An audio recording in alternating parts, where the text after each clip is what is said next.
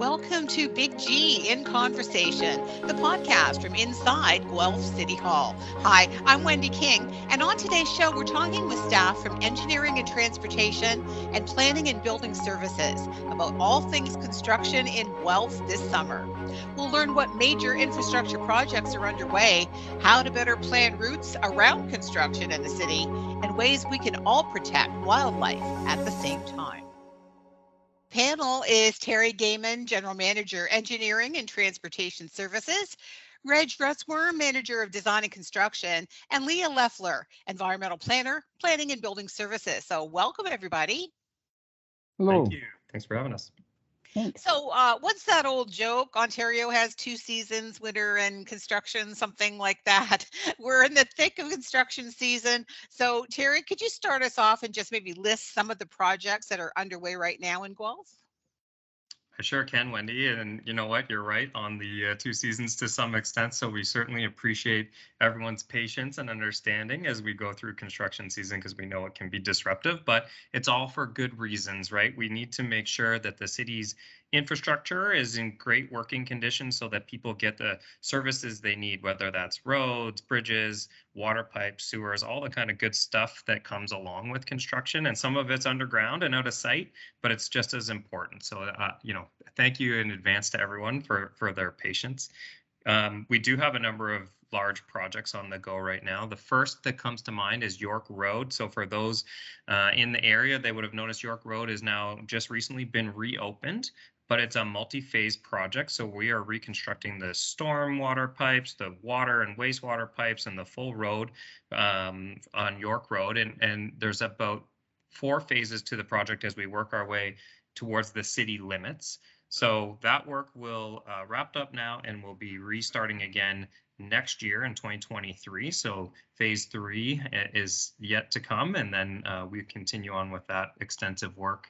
We are also doing a number of projects right now along the Speedvale corridor. So we are replacing water mains, we're repairing retaining walls, we're adding multi-use paths so that folks can can travel easy through the area and we are still working towards the reconstruction of the Speedvale bridge. And so those are that's sort of a suite or a corridor of projects along Speedvale Avenue that'll make a big impact for our city and for our businesses and residents on you know how how they can provide services and and function in the future. And so that's a lot of really good stuff there.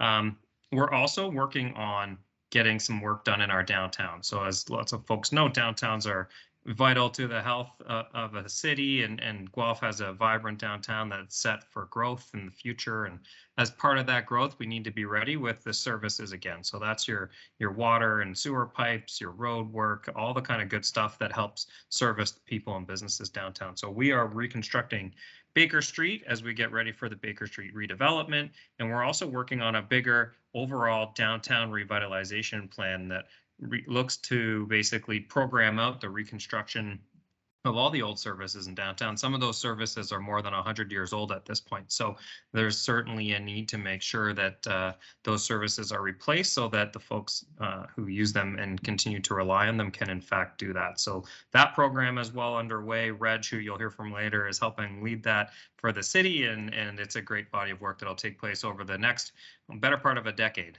So there's there's lots going on, and that's some of sort of probably the key highlights. Wow. Yeah, and I, as you were saying, obviously some are short term, some are very long term. If you're looking a decade ahead, so how do you prioritize all of that? Well, that's a good question. We certainly do spend uh, time making sure we're prioritizing the projects in the in the best way possible, and it really starts with our strategic plan. So we have a strategic plan called Guelph Future Ready, and that sort of sets the tone for city staff on how we deliver public service. And then from there, we have other plans that we look towards. Um, we use we use what are called master plans that do sort of the long range thinking in terms of planning for growth and the long-term sustainability of the city. So we have stormwater master plans and water and wastewater sewer master plans and all kinds of other master plans that help us prioritize projects. Um, and then we really get into what's known as asset management. And our asset management plan is an industry leading plan that really helps take the condition and life cycle of the city's various assets and put them into priority. So we understand when something's in good condition or bad condition, how much more expected life that asset has, whether it's a pipe or, or a piece of road or, or anything in between. Um, and so that that really helps us figure out how do we balance everything? How do we balance it against the funding needs? How do we balance it against our staff's ability to deliver the projects? And how do we make sure we're making the best investments that we can for the city? We don't want to, you know, pave a road and then 10 years later have to rip that back up to replace the sewers underneath. So we're trying to make as much of an integrated decision as we can and really get at the the the infrastructure that is beyond its life expectancy and life cycle where there's more of a risk of failure. So those are like you know for for simplicity it's the older stuff generally yeah. speaking right? And and in the city of guelph with the history we have we have some infrastructure that that can be quite old in the 70 80 90 or 100 year old kind of range. So that that gives you a bit of a sense of how we do it. Um, and then of course short term needs come up and we find the best way to fit those in as well as they arise Right, for sure. Yeah, so much planning and thinking ahead for sure. So, Reg, what would be the best place for residents to find out about all the different projects? Thanks, Wendy. Uh, quality communications is very important to the city, especially when it's something as disruptive as uh, road and underground service reconstructions. So, about a, a week or so, two weeks before the project starts, we'll post a construction notice on our website uh, at guelph.ca slash construction. And then even for larger projects or longer term projects, we hand deliver notices to people living in the construction area. Uh, we'll also post some signs around the area to let people know about traffic delays, detours, and the expected construction timelines. Um, on our larger projects, we will create a dedicated project web page that we'll reference in a lot of our notices uh, where we make sure that current information is available and contact information is easily at hand as well. There is a handy uh, Google map at guelph.ca slash construction two. Uh, you can zoom in and out and click about on the map, uh, bring up the information about the construction project you're interested in. Um, so every notice uh, speaks to the reasons why we're doing the work, the estimated time it's going to take, and if any city services will be impacted. Uh, like I've mentioned, we will include contact information. So if people have specific questions about how that project is affecting them or other questions, they can certainly reach out to that uh, that contact. Uh, we know construction is tough and disruptive, but we do our best to give the community as much notice and as much information as possible so no one is taken by surprise. But as Terry said, uh, this is work is important to support the renewal, growth, and development of our city. So construction will happen. Uh, we encourage residents to consult the city's website and contact us if we have any questions about construction in their neighborhood. Uh, we may not have all the answers right, right away, especially if the works are not being done by the city, like our third-party utilities, but we'll do our best to try and find an answer. Uh, once a project is complete, we then have another 70, 80 years of functional underground water pipes and sewers to service the neighborhood. All our road users, people who bike, walk, drive, take transit, or use other methods of transportation, will enjoy the upgraded roads and active transportation improvements for years to come. Hmm So I guess um, perhaps you have answered this in the fact that you are doing advance information and a lot of communication, but is that how you make it easier for the traveling public? Because you know everybody's like, you got to get from point A to point B, and then you forget. I mean, I've I've done it myself where you know I've announced construction projects on the on the radio and then drove on a closed road. You know what I mean? Like sometimes you just forget. You don't realize that it impacts you every day, right? Yeah. So we do do the notices, but like not everybody's going to read a notice that's put in their front door either. Uh, we do put up construction signage uh, well in advance of a project. Hopefully, get people warmed up to the idea that this there is a road, and we make sure our detours are signed well. Um, we also make sure that folks stick to that detour and may not wander into some of the residential streets as well.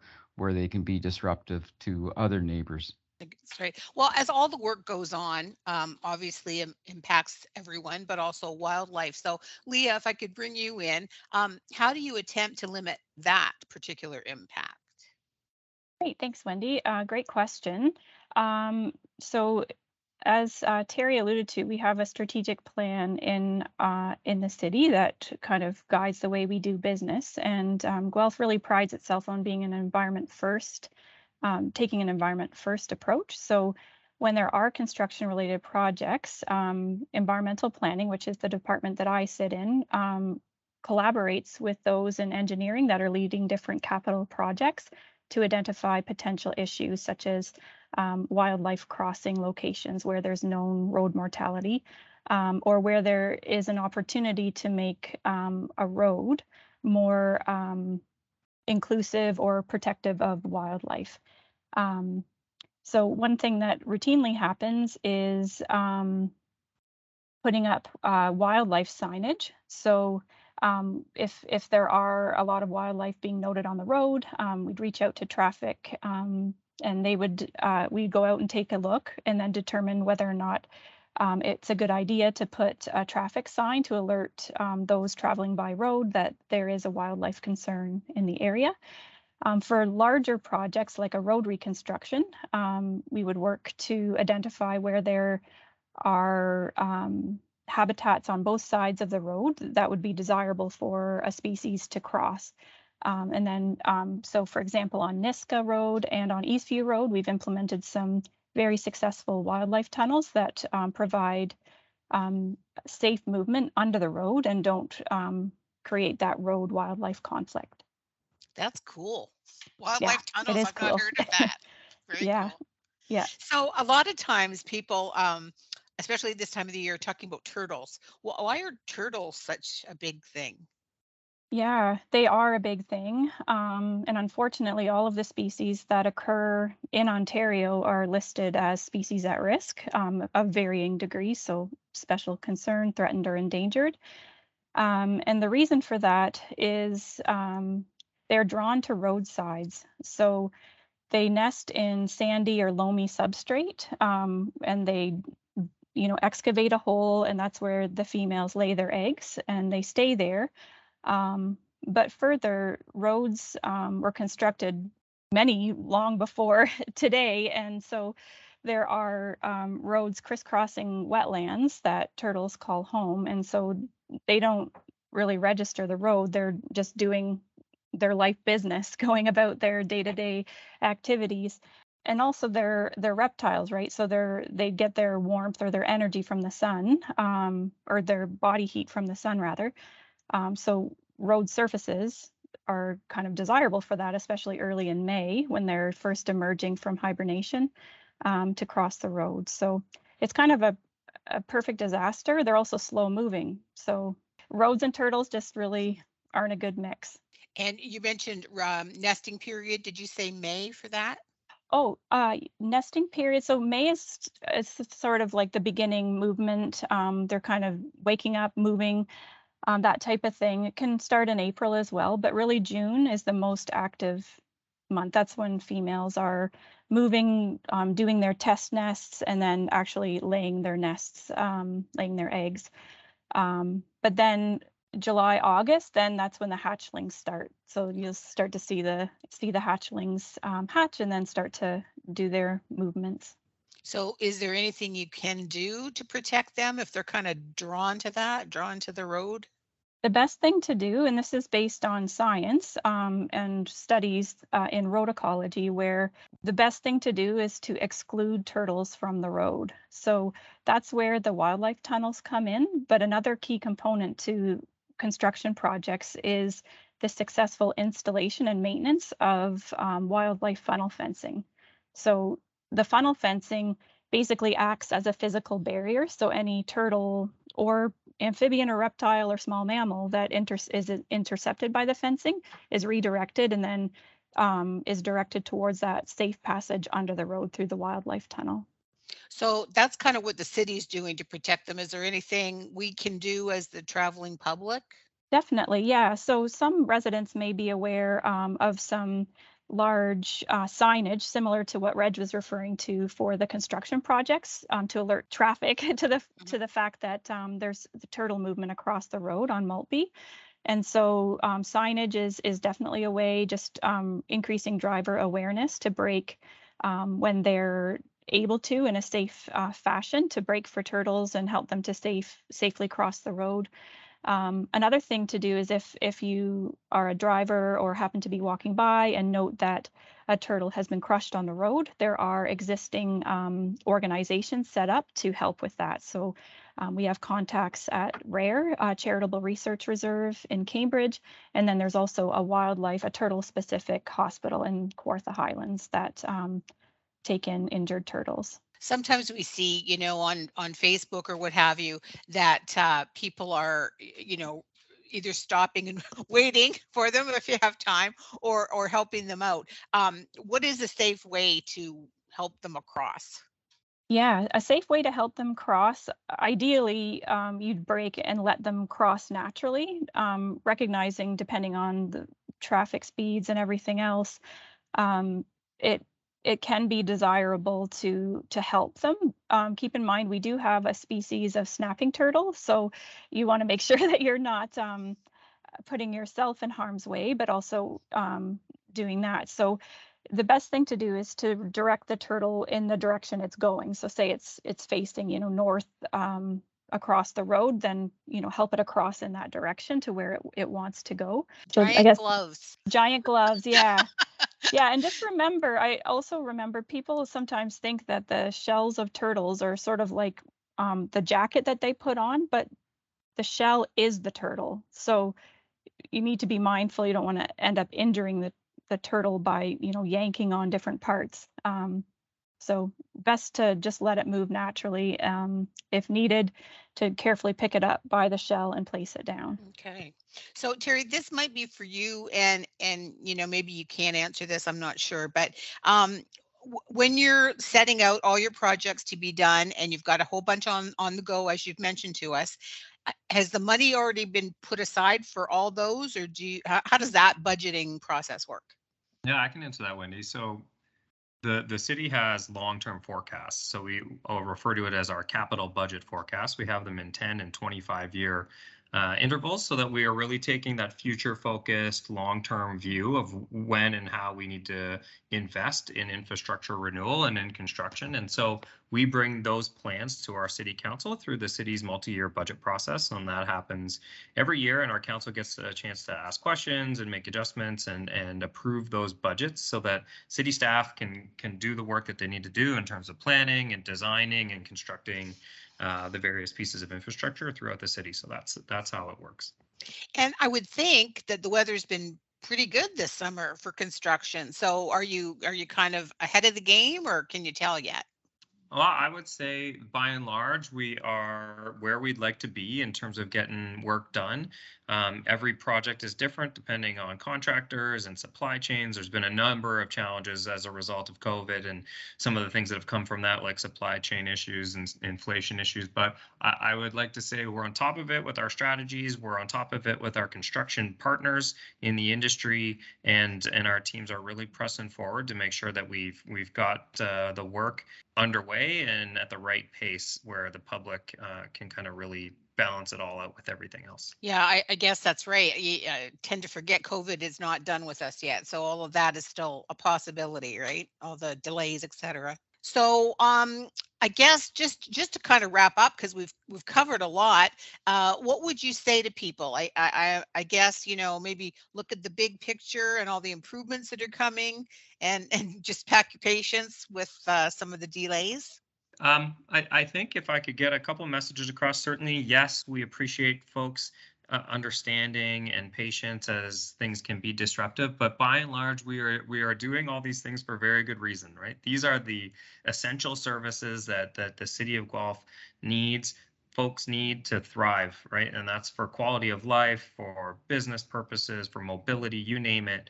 Um, as you heard from Leah, for for environmental protection purposes, uh, our infrastructure is helping us adapt to climate change, whether it's, you know, sort of in how we size things for potential storms and all that kind of good stuff. So there's lots of good reasons why we invest in infrastructure. Of course, there's an economic benefit as well for local, you know, suppliers and trades and, and different industries as well. So there's lots of good, good uh, things that come from construction, but we we certainly do appreciate everyone's patience. As you mentioned at the beginning, there's sort of those two seasons where we live, and and uh, that's definitely got some truth to it. Yeah, for sure. Hey, my thanks to Terry, Reg, and Leah for all your information on construction. Really appreciate your time. All right, thank you. Thanks, Wendy.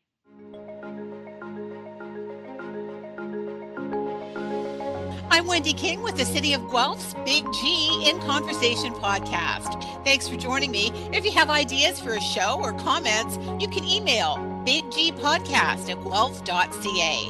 Until next time, take care and let's keep the conversation going.